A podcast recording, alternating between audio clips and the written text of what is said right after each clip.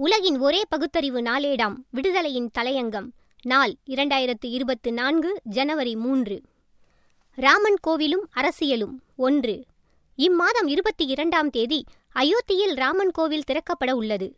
கோவில் கட்டுவது திறப்பது என்பதெல்லாம் வழக்கமாக நடைபெறக்கூடியதுதான்.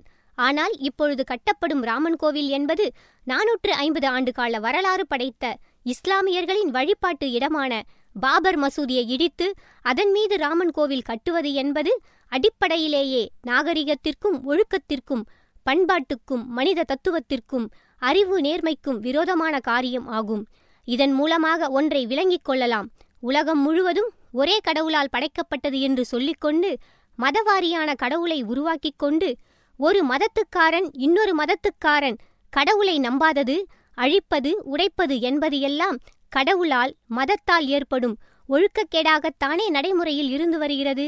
ஒரு மதக்காரன் தன் மதமே உயர்ந்தது தான் நம்பும் கடவுளால்தான் உலகமே படைக்கப்பட்டது என்பதும் இன்னொரு மதக்காரன் என் மதம்தான் சிறந்தது என் மத கடவுளால்தான் உலகம் படைக்கப்பட்டது என்பதும் இதன் அடிப்படையில் மதக்காரர்களுக்குள் சண்டைகளும் சச்சரவுகளும் உயிர் இழப்புகளும் இரத்த ஆறு ஓடுவதும் எந்த வகையில் கடவுள் ஏற்கத்தக்கது? மதம் பின்பற்றத்தக்கது என்பதை சிந்தித்து பார்க்க வேண்டும். தங்கள் தங்கள் கடவுளை பற்றி இதிகாசங்கள் புராணங்கள் போன்றவற்றை வண்ண வண்ணமாக கயிறு திரித்து கற்பனைக்கு எட்டிய வகையில் சற்றும் அறிவுக்கு பொருந்தாத தன்மையில் எழுதி குவித்து இருப்பது கொஞ்ச நஞ்சமல்ல.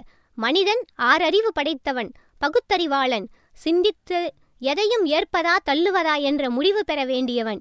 எந்த காலத்திலோ மனிதன் காட்டுமிராண்டியாக இருந்த சூழலில் அச்சம் பேராசை இவற்றின் காரணமாக உண்டாக்கிக் கொண்ட கற்பனைக்கு பெயர்தான் கடவுள்.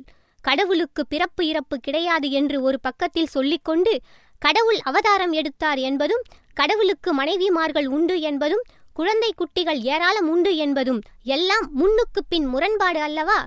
ராமாயணத்தை பொறுத்தவரையில் அதன் கதாநாயகன் ராமன் மகாவிஷ்ணு அவதாரம் என்று கூறப்படுகிறது. தேவர்கள் வேண்டிக்கொள்ள அதன் அடிப்படையில் ராவணன் என்ற அரக்கனை அழிப்பதற்காகவே மகாவிஷ்ணு ராமனாக அவதரித்தான் என்று கூறப்படுகிறது. ஒருவனை அழிப்பதற்காகவே கடவுள் அவதாரம் எடுக்க வேண்டுமா என்பது நேர்மையான கேள்வியாகும். வரலாற்று ரீதியாக பார்க்கும் பொழுது ஏராளமான பௌத்த கோயில்கள் இடிக்கப்பட்டு இந்து மத கோவிலாக மாற்றப்பட்டுள்ளன என்று தெரிய வருகிறது. ஆகவே கடவுள் மதம் என்பன மனித சமுதாய வளர்ச்சிக்கு மாறாக ரத்தம் குடிக்கும் ஓநாய்களாக இருப்பதும் அவற்றை நம்புவதும் நியாயமானதுதானா என்பது முக்கியமான கேள்வியாகும். குறிப்பாக பூரி ஜெகநாதர் கோவில் என்பது புத்தர் கோவில் என்று விவேகானந்தர் குறிப்பிடுகின்றார். அயோத்தியில் இப்பொழுது திறக்கப்பட இருக்கின்ற ராமன் கோவில் என்பது நமது தலைமுறைகளிலேயே நேரில் கண்ட ஓர் அழிவின் மீது நிறுவப்பட்ட ஒன்றாகும்.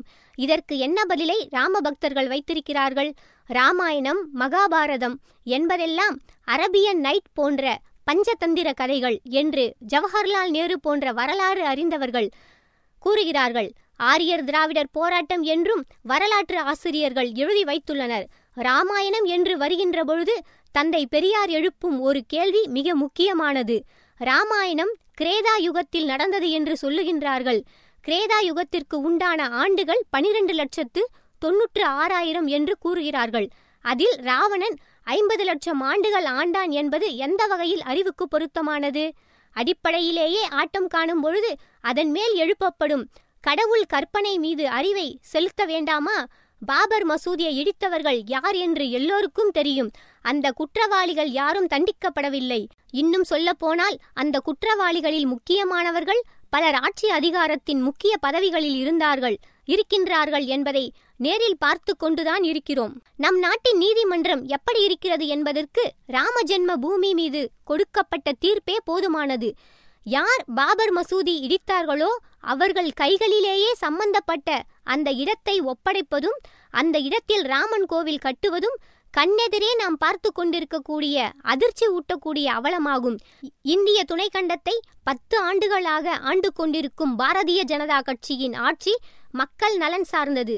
எந்தவித சாதனைகளையும் செய்ய முடியாத ஒரு கையறு நிலையில் மக்களிடத்தில் மண்டி கிடக்கிற பாமர பக்தியை மூடத்தனத்தை நம்பிக்கொண்டு மீண்டும் ஆட்சிப்பீடம் ஏறலாம் என்ற எண்ணத்தின் மீதுதான் இப்பொழுது அவசர அவசரமாக அயோத்தியில் ராமன் கோவிலை கட்டி அதன் திறப்பு விழாவினை நடத்த இருக்கிறார்கள்.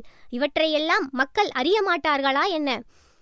அதுவும் மதசார்பற்ற தன்மை கொண்ட இந்திய அரசமைப்பு சட்டத்தின் மீது சத்திய பிரமாணம் எடுத்துக்கொண்டு ஆட்சியில் அமர்ந்தவர்கள் குறிப்பிட்ட மதத்தை சார்ந்த கோவிலை கட்டுவது என்பது அரசமைப்பு சட்டத்தில் கூறப்பட்டுள்ள மதசார்பின்மைக்கு முற்றிலும் விரோதம் அல்லவா இதை தேர்தல் பிரச்சாரமாக மேற்கொண்டால் வெற்றி பெற்றாலும் அந்த தேர்தல் செல்லாது என்று ஏற்கனவே உச்சநீதிமன்ற தீர்ப்புகள் இருக்கவே செய்கின்றன. இந்த நிலையில் ராமன் கோவில் கட்டியதை முதன்மைப்படுத்தி யார் தேர்தல் பிரச்சாரம் செய்தாலும் அது சட்டப்படி தவறானதாகும். நீதிமன்றம் சென்றால் அவர்களின் வெற்றி செல்லுபடி அற்றதாகிவிடும் என்பது நினைவில் இருக்கட்டும்.